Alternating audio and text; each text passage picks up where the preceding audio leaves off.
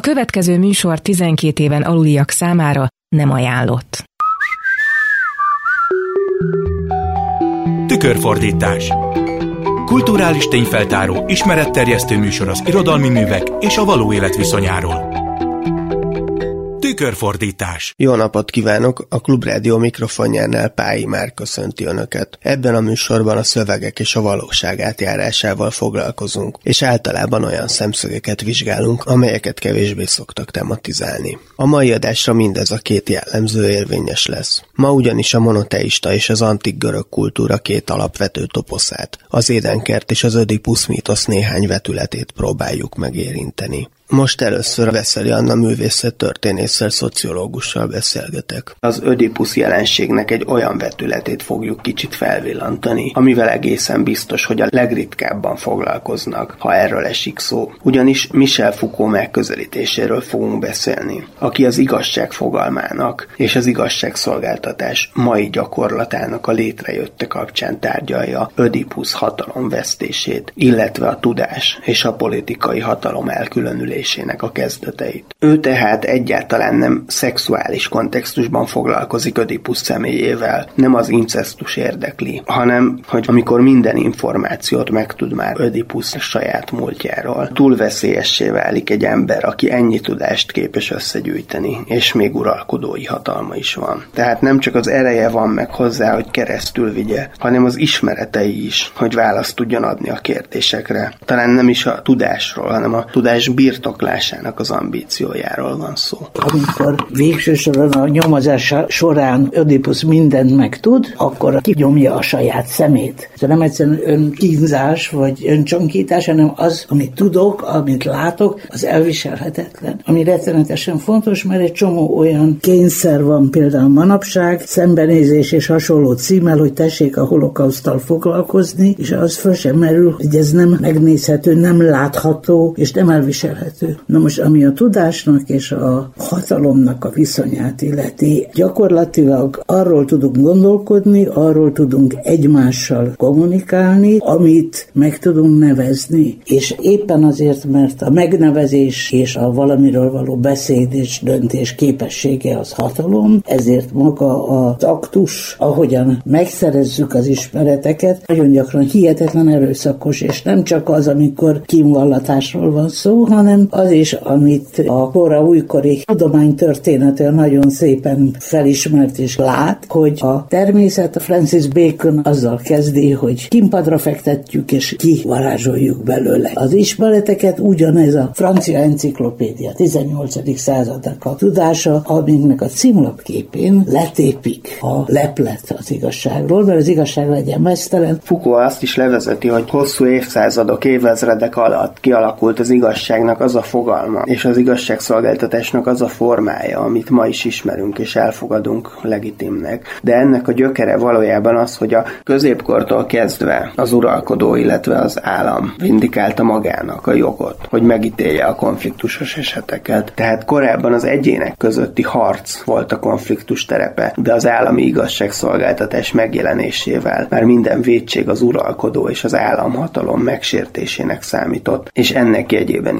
indultak meg az eljárások. Ebből ugye az is következik, hogy az igazság fogalma valójában egy kollektív alávettetést jelent. Hogy a törvény előtt kicsit úgy vagyunk egyenlőek, mint a halál előtt, hogy mindenki alá van neki rendelve. És kérdés, hogy akkor a törvénykezés valójában a javunkat szolgálja-e? Vagy azzal, hogy mindannyian alárendelődünk neki, egy közös megaláztatásban van részünk, ami mentén kialakítjuk aztán az egész egyensúlyunkat, és azt, hogy mire becsüljük a másikat, mit tudunk kezdeni egymással. Nem nehéz látni Fukónak ebben a gondolatában a nicsei gyökereket, az alávetettek reszantiman erkölcsének a kialakulását. Most végül is mit nyertünk az igazság és az igazságszolgáltatás kialakulásával, és mit vesztettünk. Akár oda is kiukadhatunk, hogy Platon nyomán az önuralmat tartjuk a legfontosabb civilizált vonásnak, vagy a kezdeményezést látjuk az emberi kiteljesedés alapvető tényezőjének. Ugye az önuralom és a kezdeményezés pont, hogy sokszor szembe megy egymással. Egyének között vannak eredetileg a konfliktusok.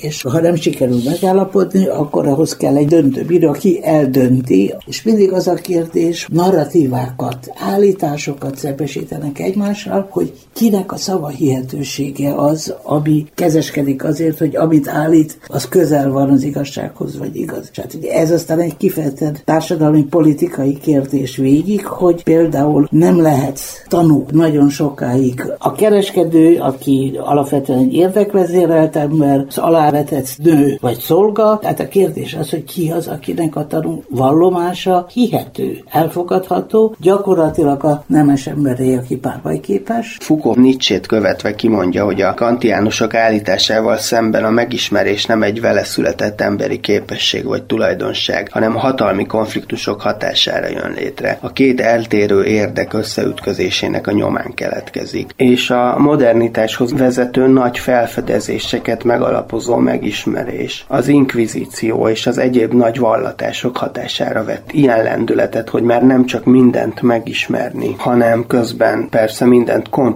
is kell. Az, hogy Ödipus egyáltalán ezen a megismerési úton elindul, az, ha megnézed, az egyik katasztrófa követi a másikat, és őt a katasztrófáknak az oksági feltárása érdekli, és aztán kiderül persze, hogy az ok az ő maga minden lépésében, de induláskor ez tulajdonképpen a Sphinx tudása, a félelem és az a nyomasztó helyzet, hogy történnek dolgok veled, és nem tudod meg, hogy mit és miért és mikor kiderül, hogy mindent megtudott, akkor még rosszabb, mint amikor tudatlan volt. Veszeli Annával beszélgettem. Most térjünk át egy kicsit lélektanibb megközelítésre, de először az irodalmon keresztül. Borbé Szilárd Kafka fia című posztumusz megjelent kötetéből. A Sphinx rejtélye című szakaszt olvassa föl Valc Péter. Utána pedig Unoka Zsolt, pszichiátert kérdezem. Amikor a dagatlábú elért egy keresztútra, történt valami, amit szinte nem is vett észre, és csak sokkal később tulajdonított neki jelentőséget. A szembejövő ismeretlen, akivel a sivár és kietlen tájon találkozott, a lábára tett megjegyzései között elrejtett egy mondatot, amely a dagatlábú furcsa, lapított orrára vonatkozott. Ami azért maradt csak meg az emlékezetében, mert az előkelő férfinak, akire aztán hirtelen feltámadó gyűlölettel a dagatlábú olyan erővel sújtott le, hogy a rövid karda koponyáját beszakított, látta, és amikor már a földön feküdt, látta a vérző arca közepén a szinte tökéletesen ugyanolyan orrot, amely miatt a dagat lábút egész gyerekkorában csúfolták. Senki másnak nem volt ehhez hasonló orra. Talán ez az orr volt az oka annak is, hogy a férfi pökhendi megjegyzései olyan hirtelen és megmagyarázhatatlan dühöt, gyilkos indulatot váltotta ki a dagatlábuból. Aki a férfi csúfolódó, majd becsmérlő megjegyzéseire továbbra sem válaszolt semmit, csak makacsul hallgatott. Így azok végül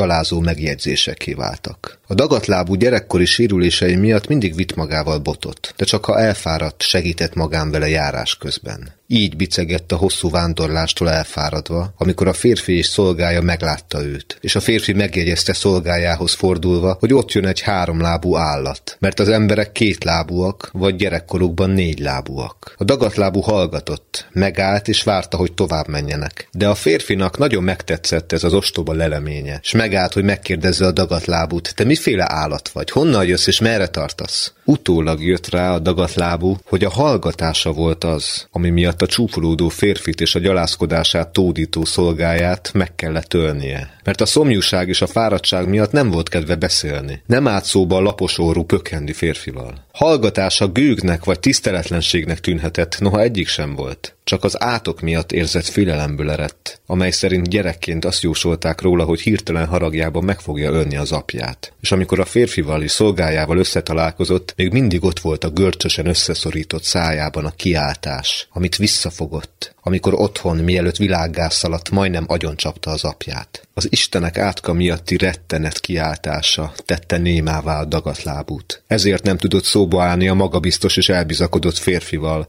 Megkönnyebbülve és megnyugodva nézte a két véres hullát, hogy beteljesült a jóslat, gyilkos lett, két embert ölt meg, de nem kell tartania az átoktól, hiszen nem az apját verte agyon, hanem egy idegent, akivel szembe találkozott a Téba felé vezető úton.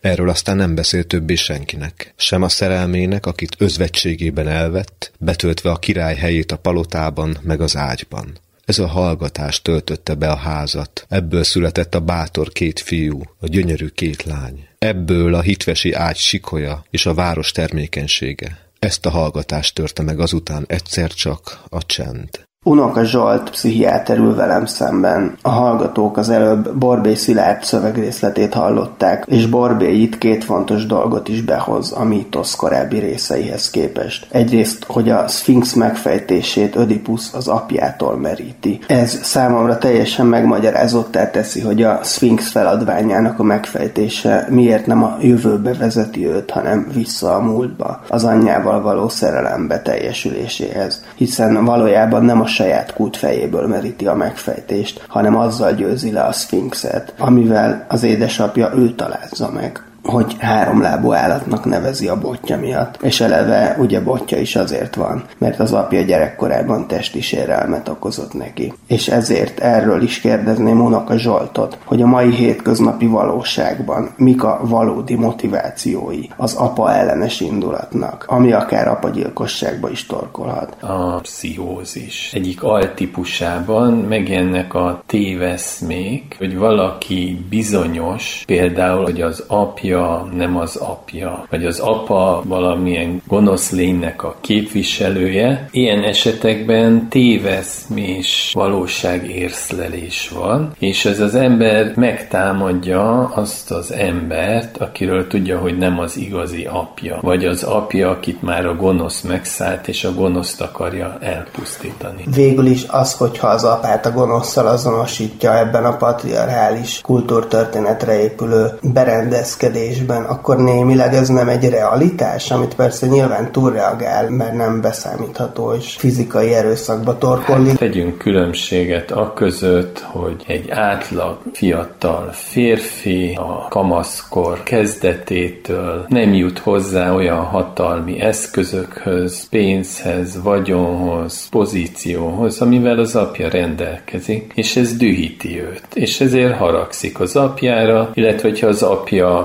hasonló dolgokat mond, mint amit az iskolába, meg az őt igazoltató rendőr, meg az elnyomó szervek, akkor mérges az apjára, és attól függ, milyen indulatkezelési problémái vannak, akár meg is üti, vagy szidalmazza. A pszichózisban persze a kulturálisan rendelkezésre álló diskurzusok teljesen működnek, csak akkor megszűnik a valóság észlelés. Tehát maga a tett akkor következik be, amikor egy irracionális dimenzióba lépett, mert akkor elveszti a korlátait. Igen, ez az egyik.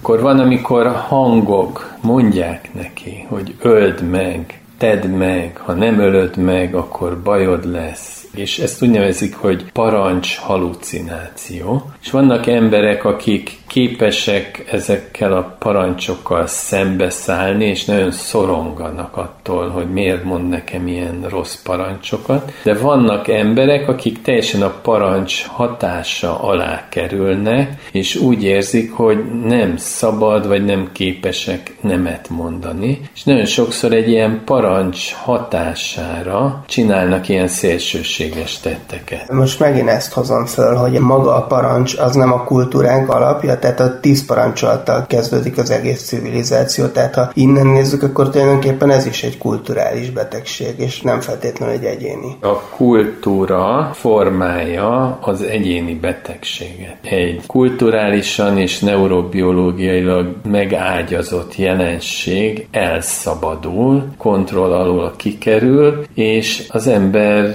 elveszti az integritását. Egy ilyen rész folyamatra beszűkül a tudat, és az teljesen hatalmába keríti az embert.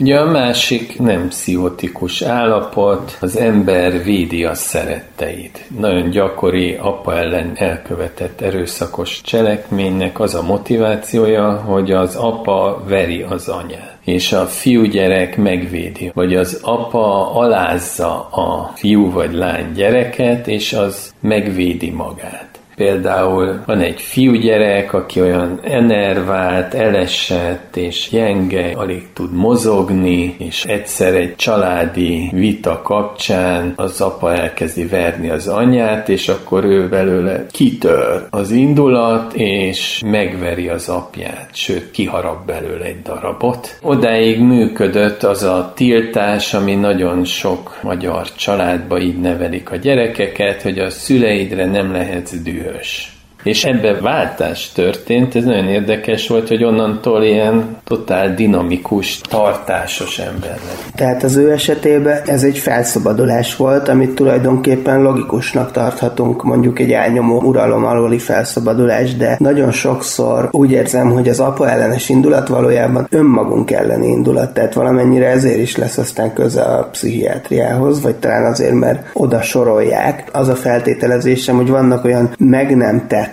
ödipális tettek, amik károsodást okoznak. Nagyon bonyolult spekuláció, hogy milyen tudattalan indulatoknak a kiélése és kinemélése az mivel jár. Nagyon komplexek ezek a mentális zavarok. Bizonyos ilyen neurobiológiailag jobban meghatározott mentális zavaroknál az élettörténet, meg az események, meg amiket ők mondanak, meg amiket éreznek, az valahogy egy ilyen átlagos narratívumba úgy nem annyira helyezhetők bele, és hogy ez is ilyen gyanús, hogy esetleg itt nem pusztán ilyen pszichodinamikai lelki folyamatokkal lehet magyarázni azt a jelenséget. Ez mennyire nem specifikus. Egy anya a szexuális bántalmazó, de mondjuk a fiúnak az indulata mégsem feltétlenül az anyára irányul, hanem az apára, mert különféle elfolytások úgy halmozódnak egymásra abba a családba. Tehát ugye, amit Kertész Imre mondta, hogy az apa az azért van, mert valaki csak kell, akit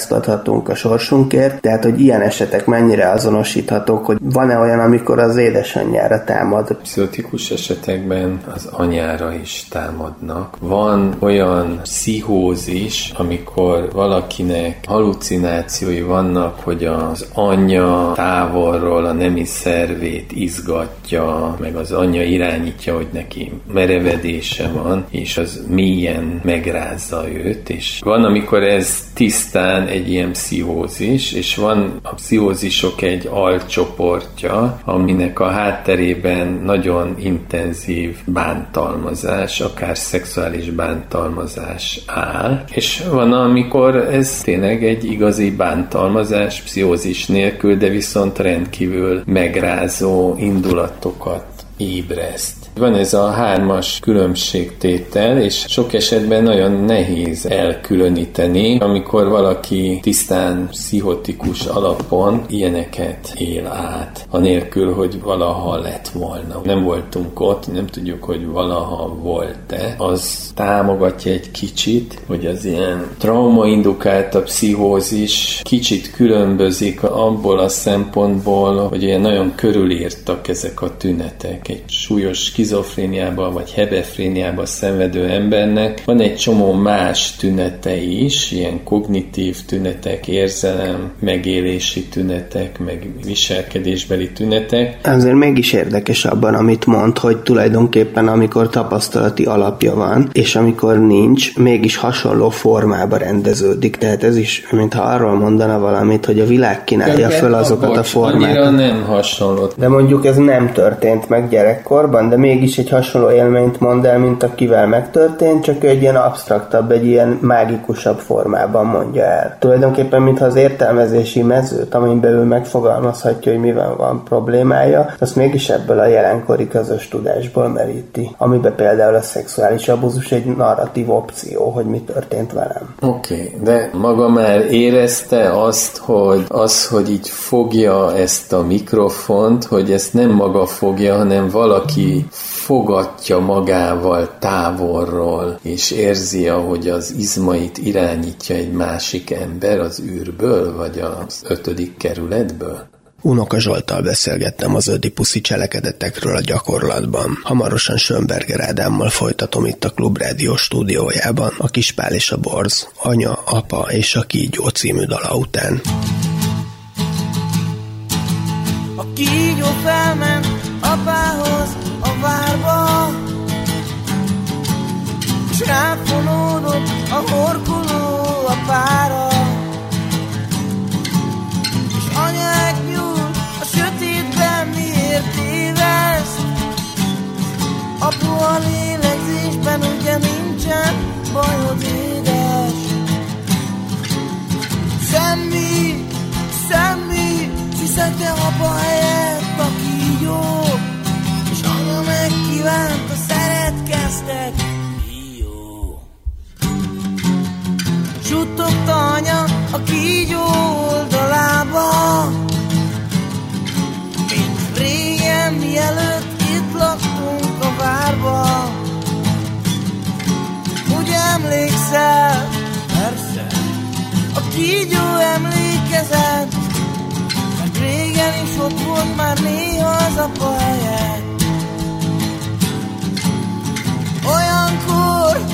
apa az ágy szélére ült, és nézte, ahogy a kígyó anyába merül. Na de ez régen volt, apa most meg is halt, és anya reggel felkel,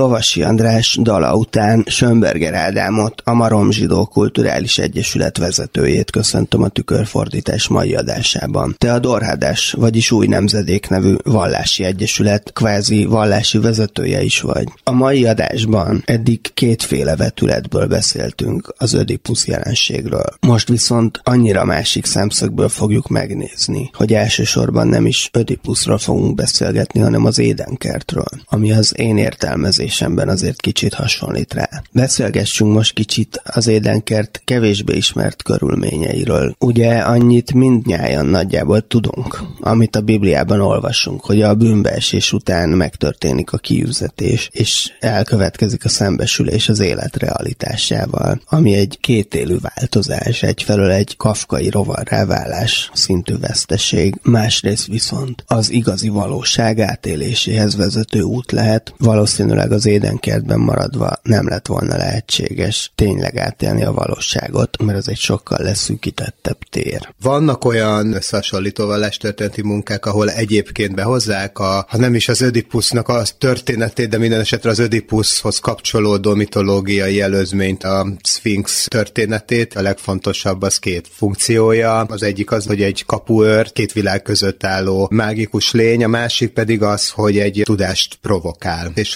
összefüggésbe állítják a tudás fájával, ami ugye a megismerésre való, vagy a felismerésre való vágynak a szimbóluma mindkét esetben. Mind a kettőnél problematikus megismerésről is van szó, tehát az nem egy üdvözüléshez vezet, hanem rengeteg ambivalenciához. Nem véletlenül hívják ebben a történetben a jó és a rossz tudás fájának, nem egy egyszerű tudásfáról beszélünk, hanem valójában az ambivalenciának az eredetéről bizonyos értelemben. Nyilván itt sok mindenről lehet beszélni, egy felnőttén és a gyermeki ennek a szétválasztásáról, hogy ez mennyiben lehetséges. Tulajdonképpen, ha az Ödipus helyzetét a Sphinx legyőzése után összekötjük az édenkerti helyzettel, akkor még az is felmerülhet, hogy az édenkert maga sem feltétlenül csak egy kiinduló állapot lehet, hanem lehet, hogy már valamilyen visszajutás. Van nem is egy olyan zsidó rabinikus szöveg, ami így is értelmezi, mert hogyha végigolvassuk szorosan a szöveget, akkor azért azt látjuk, hogy a világ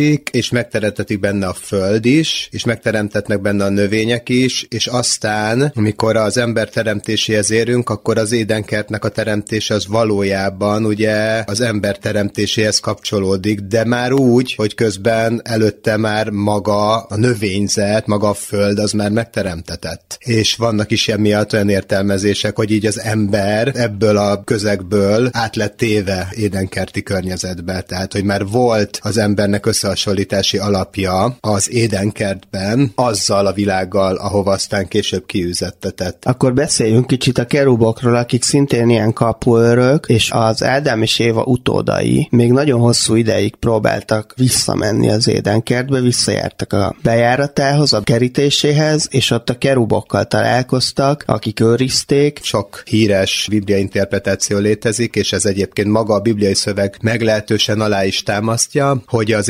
édenkertet, miután kiűzte belőle az embert Isten, merő féltékenységből, őröket állít a kapujába, ezek az úgynevezett kerubok. Csodálatos isteni lénynek számítanak, ugye az Istennek különböző teremtményei vannak, és amikor megteremti a világot, akkor többes számot használ, ami ugye azt implikálja, hogy körülötte valamiféle isteni lények mindenképpen léteznek, és ezeknek az isteni lényeknek az egyike a kerubok, amelyek már vagy az idő kezdete óta léteznek Istennel együtt, vagy ezek is Istennek a teremtményei. És az emberek pedig nem elégszenek meg azzal, hogy kiűzettettek, hanem ők vissza szeretnének találni az édenkertbe. Ugye erre azért is van lehetőségük, mert az édenkert az egy fizikailag megtalálható tér. Le is van írva, hogy valahol keleten lehet ezt megtalálni, és az érdekesség az az, hogy ott valószínűleg a Biblia interpretátorai szerint megtörtént egy letelepedés, és azon a letelepedett földön, ahol a határa van az édenkertnek és az emberi világnak, ott hát egyszerűen mindenféle dolog megesett, ami megeshetett az emberek és hát az ott lévő örök között. Például az is, hogy szexuális kapcsolatba léptek egymással, és ennek a kapcsolatnak az eredményeképpen születtek meg azok a félig isteni, félig emberi lények, amelyeket hát nem nézett jó szemmel Isten, és amelynek következménye az sok biblia magyarázó szerint, hogy Isten özönvizet bocsájtott a földre. Ezek szerint nem feltétlenül csupán az az értelmezés van, hogy az emberek oly gonoszszá váltak már, hogy akkor ezt Isten el akarta pusztítani ezt a világot, hanem pont az ellenkezője, hogy az emberek azok egyre inkább isteni attribútumokat vettek föl, és ugye ugyanazért kellett őket elpusztítani, ami miatt kiűzni az embert a édenkertből, tehát az eleve már egyféleképpen isteni attribútumra szertett ember, még a kerubokkal való kapcsolatával újabb és újabb isteni attribútumokat tudott megszerezni. Ami ugye nem feltétlenül az Isten féltékenysége csak, hogy az emberek megközelítik őt, hanem hogy emberi szempontból bizonyos értelemben hátrányokat jelent. Ugye, ahogy mondja a Szent Ágoston is, hogy az Isten az principium, az emberek pedig iníciumok, tehát kezdeményezni az emberek tudnak, az Isten teremteni tud, és ugye akkor, aki félig ember, félig kerób, az bizonyos szempontból kevésbé élhet a realitásban, kevesebb dolog tud vele megtörténni. Elég csak abba belegondolni, analógia gyanánt, hogy valaki mondjuk ezt szerencsésnek szokták nevezni, egy olyan családba születik, hogy tekintélyes édesapja van, aki a családban betöltött szerepe mellett a külvilágban is elismerésnek örvend. És akkor ez a gyereket nagyon könnyen mindenféle hatalmi fantáziálásokra ragadja őt magát is, és ez olyan vonzó tud lenni, hogy beleragad a képzeletébe, és aztán a valódi dolgokat nem igazán képes megélni, vagy ez akár a modern korban pszichiátriailag azonosított problémákhoz is vezethet, miközben a kiinduló pont az, hogy akkor lényegében ő egy félistennek a leszármazottja, és hát ez is egy adipális helyzet, hogyha innen nézzük,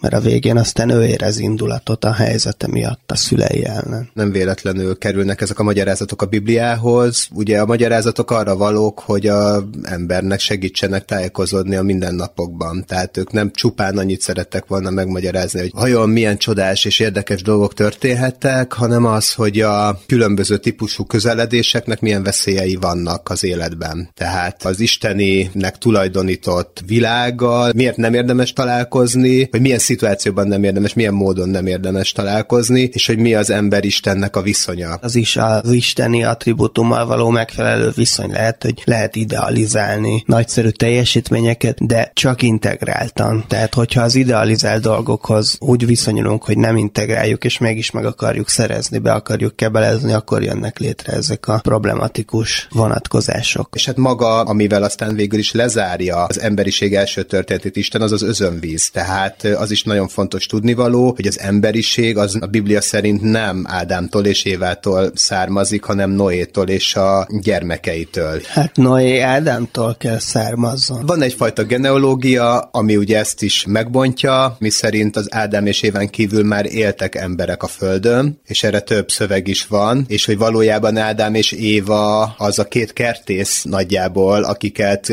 kiűztek a paradicsomból, és akiket megbüntettek, de hogy valójában ezzel párhuzamosan egyébként éltek emberek a világban, csak éppen nem ott, és hogy őket betették az édenkertbe, és hogy valójában két világ már párhuzamosan létezett. Nem lepne meg, ha az derül neki, hogy azt, hogy ők az első emberek, valójában ők érezték, és nem feltétlenül egy tény volt, mert a 68-as generációból is elég sokan így érezték, akik annyira szakítottak a hagyományjal, hogy nem volt mire támaszkodniuk. Annak a résznek tulajdonítják, amikor Káint így elüldözik, és akkor Káin is fél, hogy amikor majd valakivel ott találkozni fog, és ott majd így látják az ő jelét, akkor ott majd vele mi fog történni. Tehát, hogy ő igazából egy ilyen Isten által kreált, leszármazott valamiféle ilyen nemes ahhoz képest, akik amúgy a Földön élnek, és hogy azért fél a többi emberrel találkozni, mert hogy meglátják, hogy ő egy ilyen különböző valaki, ő egy ilyen nemes más valaki, aki igazából majd azt fogják gondolni, hogy föléjük helyezi magát, miközben ők pedig, mit tudom én, adott esetben én alsóbrendűek. Tehát valójában a Káin sem feltétlenül az elkövetett gyilkossága miatt fenyegetik más emberek, hanem emiatt. Igen. Schönberger Ádámnak köszönöm szépen, hogy beszéltünk ezekről, és most hallgassuk meg a francia szatirikus Kavanna, a Charlie Hebdo egyik alapítójának írását az édenkertről Pertics Villő felolvasásában.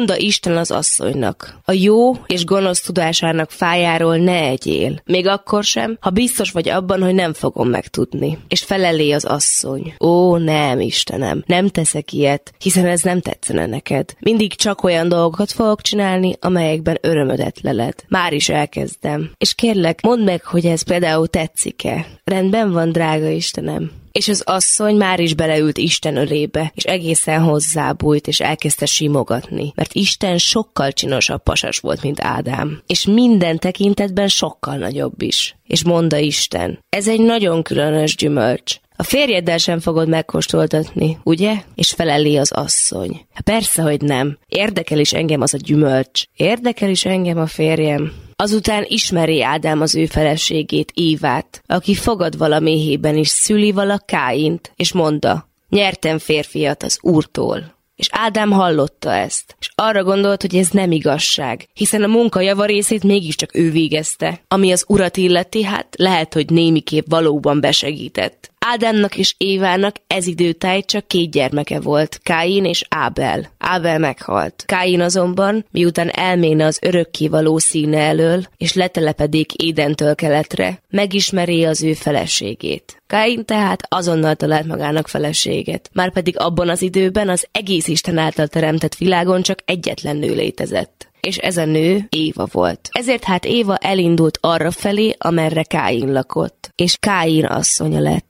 az örökké való színe előtt. És Éva fogad a méhében, és szülé Hanóhot. Éva azután még többször is fogad a méhében, és további fiakat és lányokat szüle Káinnak. Mindezek után Éva elment, és visszatért Ádámhoz. Káin aztán feleségül vette a saját lányait, a fiai pedig a saját nővéreikkel házasodtak össze, és Káin családjában később is mindenki nagy kópé volt. Csupa vidám csirkefogó. Pertics Villő olvasta fel a francia szatirikus, a Kavanna nevű szerző édenkertről szóló sorait, és most érkeztünk el talán az adás központi részéhez. Több hipotézist szeretnék felvetni az édenkert és az Ödipus történet összefüggéséről, illetve ezeknek a történeteknek bizonyos magyarázási mintáiról. Buzási Gábor vallástörténészt köszöntöm a stúdióban. A most hallott banális szatíra jellegzetes 20. századi radikális ateizmus és szentségtörés terméke. A Charlie Hebdo egyik alapítója írta. De az édenkert komoly olvasatai is fölvethetnek néhány érdekes megállapítást. Én például régóta nem tudom Ádám és Évát nem egy anya-fiú történetnek olvasni, ha azt vesszük, hogy csak a csecsemő érzékeli oldalbordának az édesanyját. A pszichológia megállapításai szerint ugye a saját részének fogja fel az őt tápláló entitást, és ezt sok más elem megerősíti még. Például, hogy az úr a déli szellőben, egy másik szövegváltozatban a Károli fordításban hűvös alkonyatkor jön vissza, ami éppen az az időszak mind a kettő, amikor a mezőről szokott hazajönni a férfi, vagy ebédelni, vagy este felé a munka után. Arról nem beszélve, hogy a Biblia szerint Éva minden élő anyja, amiből ugye az is következik, hogy Ádám vagy az ő gyereke, vagy halott, ami rímel a kasztrációs szorongás klasszikus interpretációjára. És ennek van ugye valós kultúrtörténeti kontextusa is, ugyanis abban az időben is sokszor belehaltak a nők a szülésbe, és az idősebb férfiak egészen fiatal nőket vettek olykor feleségül. Úgyhogy mondjuk a nő és a kisbabája között például 15 év volt csak, a nő és a férje között viszont a kétszerese vagy akár a háromszorosa. Így nem meglepő, ha a nő közelebb érezte magához a csecsemőt minden szempontból, mint a férjét, aki egy mindkettejükre lesújtó istenként létezett az ő világukban. És a kígyó motivuma is elég egyértelmű utalás arra, hogy a kisgyermek számára az anyja nem csupán tápláló lehet, hanem már egész picikorban érzünk kezdetleges szexuális ingereket is, amelyek egyrészt feszültséget kelthetnek bennünk, mivel nem kielégíthetőek. Másrészt az anya és a gyermek intimitással kiválthatja akár az apa féltékenységét is. Ugyanez újra értelmezve ott van egyébként a Jézus történetében is, ahol az apa ketté válik egy földi és egy isteni apára, ami az atavisztikus patriarchalizmus korabeli meghaladásának a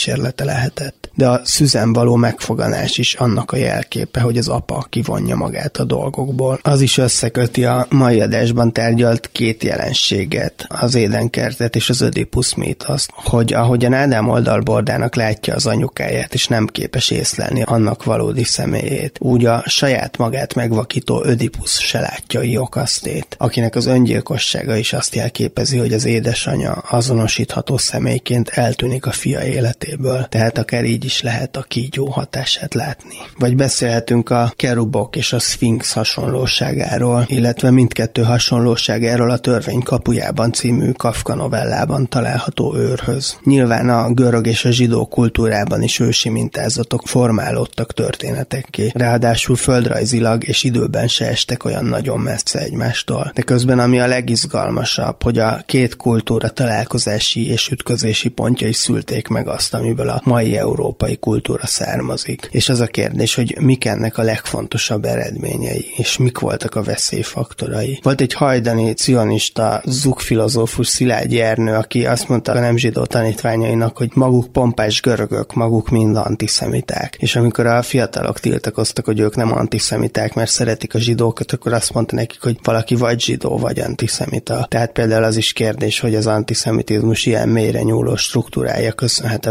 valamit a két kultúra egymást keresztező felfogásainak találkozásából, illetve feltételezhető, hogy ez a fajta dihotómia a görög és a zsidó között lehet, hogy tulajdonképpen a makabeusok idejére, tehát a ókori zsidó szabadságharcos szellemnek köszönhető inkább, mint objektíván lehetne állítani ezeknek a kultúráknak az egymásra hatásáról. Szimbolikusan úgy is föltehetném a kérdést, hogyha valaki egyszerre azonosul az Ödipus történettel és a monoteizmus központi állításával, vagyis az apa feltétlen tiszteletével, akkor vajon nem kerül-e olyan helyzetbe, mint a Sphinx, amikor leúrik a szakadékba? Ezek a történetek, és hát különösen a bibliai történetek, amióta megfogalmazásra kerültek, azóta folyamatosan generálják az újabb és újabb értelmezéseket, és nem is könnyű eldönteni, hogy magának a szövegnek a sajátosságából fakad, hogy annyira különleges, annyira mély értelmű szövegről van szó, vagy pedig egyszerűen arról, hogy olyan státusú szöveg ez, amely minden generáció számára egy kihívást jelent, hogy hogyan adaptálja a saját korához. A görög és a zsidó kultúrának az egymásra hatása valóban a legkézzelfoghatóbb a hellenisztikus korban, amikor a kozmopolita vagy globalista szemléletű zsidók és a hagyományhű zsidók Jeruzsálemben összecsaptak egymással annak hatására, hogy óriási nyomás nehezedett rájuk, hogy integrálódjanak a korabeli görög kultúrába, Szeleukida királyságnak a kultúrájába. Bizonyos szempontból egy paradigmatikus összecsapás volt ez a zsidóságon belül, de hát a zsidóságon kívül is, mert hát kívülről jöttek ezek a hatások. De hogyha azt a kérdést vetjük fel, hogy ez mikor kezdődött ez a kölcsönhatás, akkor viszont sokkal messzebbre kell visszamenni, hiszen azt látjuk, hogy már a homéroszi eposzokban is szó van arról, hogy ha nem is zsidó, de mondjuk föníciai hajósok ugye kult szerepet játszanak Helené elrablásában. Tehát biztos, hogy már ebben az egészen korai időszakban is hajósokon, egyáltalán kultúrák keveredésén keresztül számos kölcsönhatás érte mind a kettőt egymástól. És ez csak fokozódott akkor, amikor Nagy Sándor elfoglalta a perzsa birodalmat, és a korabeli zsidóság egésze görög fennhatóság alá került. És még az is egy érdekes kérdés, hogy maga a bibliai szöveg mely része, rétege, állapota köszönhető ennek a korszaknak. Visszakanyarodva a paradicsom történethez, biztosak lehetünk benne, hogy ez egy nem teljesen izoláltan létrejött történet. Attól a kultúrától, amelyik viszont az Oidipus történetet hozta létre. Egy kulcsfigura lehet Alexandriai Filón, az a zsidó gondolkodó, aki egyszerre volt a mózesi ötkönyvnek egy hihetetlenül alapos ismerője, és nagyon felkészült görög filozófus, aki főleg a platonizmusnak és a stoicizmusnak a gondolati világát vitte bele, vagy ahogy ő gondolta volna, fedezte fel a bibliai szövegben. Tehát ő meg volt győződve arról, hogy Mózes és Platón lényegében ugyanazt gondolják, azzal a különbséggel, hogy Mózes sokkal jobban és mélyértelműbben gondolta azokat, amiket Platón mondott, csak elrejtette a szövegbe, és azokat fel kell benne fedezni. Az is összeköti Platont és Mózest valóban, hogy a korábbi görög politikai étoszhoz képest, amelyik a kezdeményezésre és a szabadságra épült, ugye Platon az uralomra, önuralomra és a tervezésre tette a hangsúlyt, ami a Mózesre is igaz, hiszen egy uralmat valósított meg a népe fölött, és nem egy egyenrangú politikai részvételt. Való igaz, hogy Mózes is törvényhozó, és Platón is egy törvényhozó is, egy reflektált törvényhozó, tehát a kettő közötti affinitás az nagyon nagy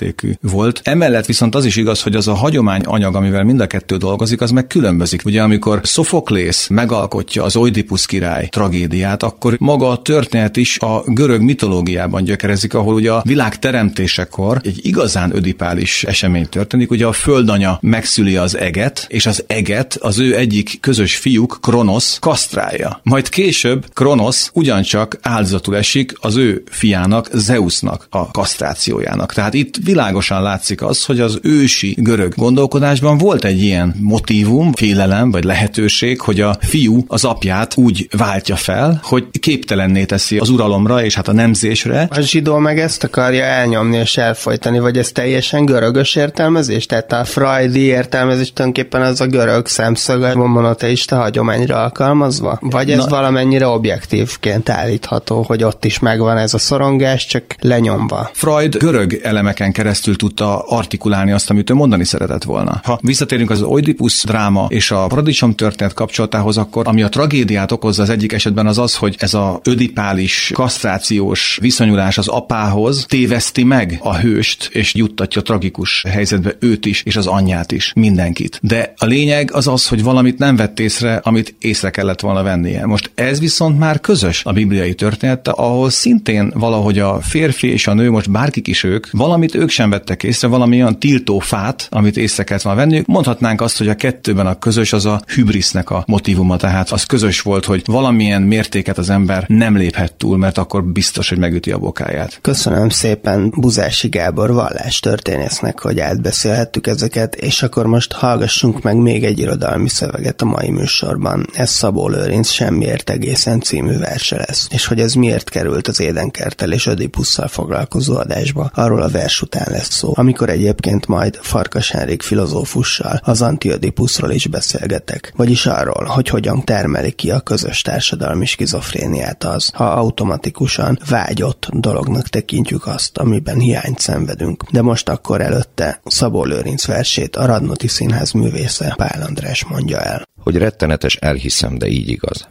Ha szeretsz, életed legyen öngyilkosság, vagy majdnem az. Mit bánom én, hogy a modernek vagy a törvény mit követelnek? Bent maga ura, aki rab volt odakint. Én nem tudok örülni csak a magam törvénye szerint. Nem vagy enyém, míg magadé vagy. Még nem szeretsz. Míg cserébe a magadénak szeretnél, teher is lehetsz. Alku, a szent is, alku. Nékem más kell már. Semmiért, egészen. Két önzés titkos párbaja minden egyéb. Én többet kérek. Azt, hogy a sorsomnak alkatrésze légy. Félek mindenkitől. Beteg, s fáradt vagyok. Kívánlak így is meg lehet, de a hitem rég elhagyott. Hogy minden írtózó gyanakvást elcsitíthass, már nem tudok mást. Mutasd meg a teljes alázat és áldozat örömét, és hogy a világnak kedvemért ellentéte vagy. Mert még kell csak egy árva perc, külön, neked, míg magadra gondolni mersz, míg sajnálod az életed, míg nem vagy, mint egy tárgy, olyan halott és akarattalan, addig nem vagy a többieknél se jobb, se több, addig idegen is lehetnél. Addig én hozzám nincs közöd. Kit törvény véd, fele barátnak még jó lehet.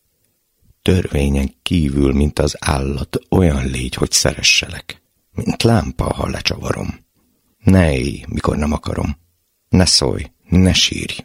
E bonthatatlan börtönt ne lásd, és én majd elvégzem magamban, hogy zsarnokságom megbocsást. Szabó Lőrinc verse hangzott el, a semmiért egészen. Pál András olvasta föl, és ezzel a verssel kapcsolatban nagyon sok előítélet kering, ami elsősorban az irodalomhoz való viszonyról szól, hogy a vers tartalmát a szerző férfiúi állásfoglalásának tekintik, holott Szabó a legtöbb versében egy-egy gondolatmenetet, belső működési módot követ végig, inkább egy természettudóshoz hasonlóan. Ebben a versben a birtoklás és a vágy zsigeri összekapcsolódását írja le, és azért bekapcsoltam ide, ebbe a mai adásba, mert körülbelül ez tanúskodhat arról, hogy milyen szintű felfokozottság és egyszerre szűkösség jellemzi talán az édenkertet, vagy épp az ödipális vágyat. Legalábbis a 20. századi megközelítéseink nem függetlenül Auschwitz tapasztalatától, amivel kapcsolatban ugye Kertész Imre a koncentrációs táborok boldogságát írta le, de már a freudizmusnak is volt egy ilyen hatása. És éppen ezt a feltételezést fogjuk most az adás legvégén megvizsgálni, hogy ezeknek a történeteknek a késő modern értelmezése, vagyis aminek a mentén én is prezentáltam ennek a mai adásnak a megközelítéseit. Valójában egy értelmezési előítélet is lehet. Vagyis lehetséges, hogy a romantikát követő időszak felfogásából erednek inkább ezek az olvasatok. És talán egyáltalán nem is feltételezhető, hogy ezeket a megállapításokat az érintett mítoszok eredeti, objektív tartalmaként lehetne felmutatni. A stúdióban Farkas Henrik filozófus ül velem szemben most. Annak a Dölöz Gattári szerzőpárosnak a szakértője, akik az Antiodipus című 1972-es művükben világra szóló hatással megfogalmazták azt a freudizmus kritikájukat vagy korrekciójukat, amelynek a fényében már nem is azt állíthatjuk, hogy minden motivációnk mélyén a szexualitás rejlik, hanem hogy a társadalmak mai berendezkedése szexualizálja át a legmélyebb porcikáinkat is. Ma eleve az egész boldogság kultusszal a biológiai létezés dimenziójának tulajdonítunk nagy jelentőséget, úgyhogy ez sem lenne meglepő. Valóban 72-es könyv, tehát négy évvel később, mint a 68-as Párizsi események, ami sok szempontból apropója volt egy könyv megírásának, nem tértek napirendre ezen esemény láncolatok fölött. De hogy miért nem? A részmek nem annyira hatalmat akarták megragadni, hanem például elkezdtek beszélgetni egymással az emberek a leglehetetlenebb helyzetekben. Nagyon furcsa és bizarr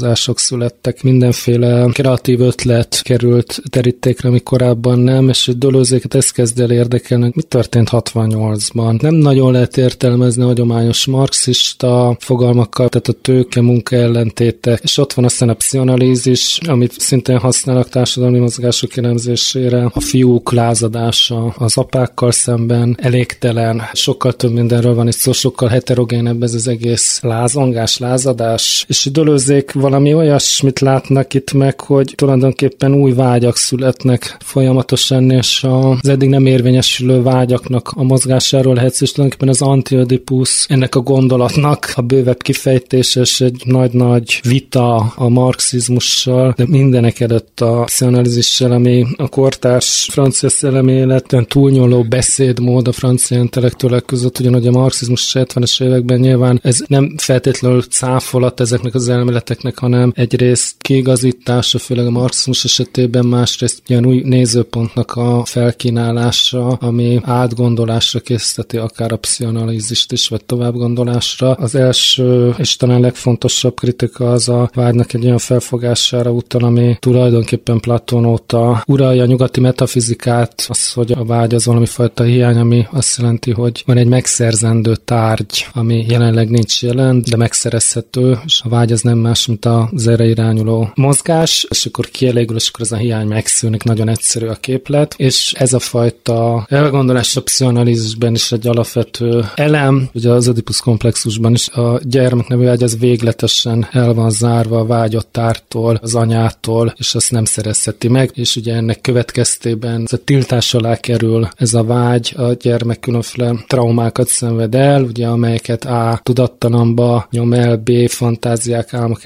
elszólásokon keresztül valamilyen formában elterel és úgy él meg, alkalmazkodva vagy az örömelvnek a kielégítéshez, kielégülése. Ez a lényeg az, hogy a vágy az egyrészt nem találja meg a tárgyát soha, másrészt amit eltalál, az gyakorlatilag már nem a tárgya, tehát kisiklatjuk a vágyat. A szerelmeink, a mániáink azok gyakorlatilag hamisak abban az értelemben, hogy nem a szerelmeinket szeretjük, hiszen az valójában egy kisiklatott és ráolvasott vágykép. Tehát a libidot valamilyen formában transformáljuk, és Dölöznek és Gatrinak ugye ebből van elege, azt gondolják, hogy a vágynak van egy másik aspektusa is, sőt, talán akkor beszélhetünk valójában vágyról, azt a másik aspektust is kiemeljük. Talán azt lehetne mondani, hogy amikor ilyen szűkült állapotban vagyunk, és valamire vágyunk, ami nincs jelen, akkor nem az a találó leírás ennek a helyzetnek, hogy van valamire, mi vágyunk, de nincs jelen, hanem hogy pont, hogy kevés a vágy, a vágy nincs jelen igazából, és a vágy akkor lesz, hogyha érvényesítjük a mozgását. A legegyszerűbb dolgokra kell gondolni, gondolni, egy séta, egy ebéd, egy intenzív beszélgetésről szó szót követ, gondolat gondolatot követ, magának a vágynak a tulajdonképpeni mozgás. A nagy tézise az antidipusnak az, hogy a vágy az produktivitás, termelés, egy önmagát hatványozó folyamatos növekedés, kiterjedés, szétterjedés, és tulajdonképpen egy teljes világ bejárható, és teremtődik meg mondjuk a, a nyelvterében, vagy a gondolatterében, ahol tulajdonképpen a termék, a cselekvés és maga a termelő is egy. Tehát ugye az a fajta alanyiság is, amit megszoktunk, feloldódik ebben a mozgásban, vagy működésmódban, és valamiképpen az embernek a legalapvetőbb dinamikai elvedőlőz, és Gattari szerint, hogy egyébként Freud szerint is a vágynak ez a fajta permanens sok irány, ami nagyon fontos, mindenféle kiterjedő mozgás, ugye a pszichoanalízis problémája, és azon belül is az adipális háromszöggel kapcsolatos probléma az, hogy a vágynak ezt a mindenfelé burjánzó, termelő dinamikáját teljes mértékben lenyiszatolják, ugye nem engedik érvényesíteni a vágyat, és nyilván a marxista interpretáció is egy kicsit az a baj, tehát hogyha van egy forradalom vagy egy lázongás, akkor nem veszik észre azokat az apró cseprő mikro rezdüléseket, amelyek olyan új viszonyulásokat képesek teremteni ember és ember között, ami az egésznek nem a lényege lenne. Az új létlehetőségek, a kiúttak, az elmozgások, kimozgások, ezek, amik láthatatlanok maradnak, mert egy kényszeres körben gondolkodunk. Hát elvégre Lenin is platonista volt. Bizonyos értelemben igen. Tölőzék állításának fontos része tehát az is, hogy nem a szexualitásra korlátozódik a vágy, hanem sokkal tágabban tölti be az életet, és nem csak abban lehet kielégíteni, bár az is a része lehet a kielégítésének. Mennyire lehet azt állítani, hogy maga a felfogás, a megközelítés, ahogy mondjuk a legkorszerűbbnek talált tudományos nézet tartja, az hat az emberek hétköznapi életére. Mennyire van ilyen hatás, hogy mondjuk a freudista felfogás primátusa meg is teremtette a maga személyiség típusát vagy emberét. Doloznak és Gatterénak is ugye ez az elsődleges kritika egy lassan normatív nyelvé válik, és ugye 70-es évek Franciaországról beszélünk, de hát szerintem lehetne általánosítani általában a pszichologizáló nyelv, azt hiszem, ez a gyógyító nyelvkorunk népbetegsége, ami persze nem kizárólag, de nagyrészt a pszichoanalitikus logika alapján szerveződik, nehezen álljuk meg, hogy bármilyen apró cseprő problémákat ne valamilyen pszichologizáló improvizáló módon közelítsük meg, tehát úgy tűnik, hogy képes erre egy elmélet. Hát mert tulajdonképpen a percepciónkat meghatározza, és azzal már akár az magunkról tett állításainkat is meghatározza egy ilyen elmélet. Nagyon szépen köszönöm Farkas Henrik filozófusnak, hogy ezeket elmondta. A tükörfordítás mai adásában az Édenkert és Ödipus témájával foglalkoztunk. Elhangzottak Borbé Szilárd, Szabó Lőrinc és a francia szatirikus Kavanna szövegei. Valc Péter Pertics Villő és Pál András felolvasásában, illetve a Kispál és a Borz dalát is hallhatták. Valamint beszélgettem Veszeli Anna művészettörténésszel és szociológussal, Unoka Zsolt pszichiáterrel, Sönberger Ádám kulturális és vallási szervezővel, továbbá Buzási Gábor vallástörténésszel is. Megköszönöm a technikai segítséget Csorba Lászlónak, Horváth Ádámnak, Kemény Daninak, Rózsahegyi Gábornak és Túri Luinak, önöknek pedig a figyelmet. Pályi Márkot hallották. Tükörfordítás Kulturális tényfeltáró, ismeretterjesztő műsorunkat hallották.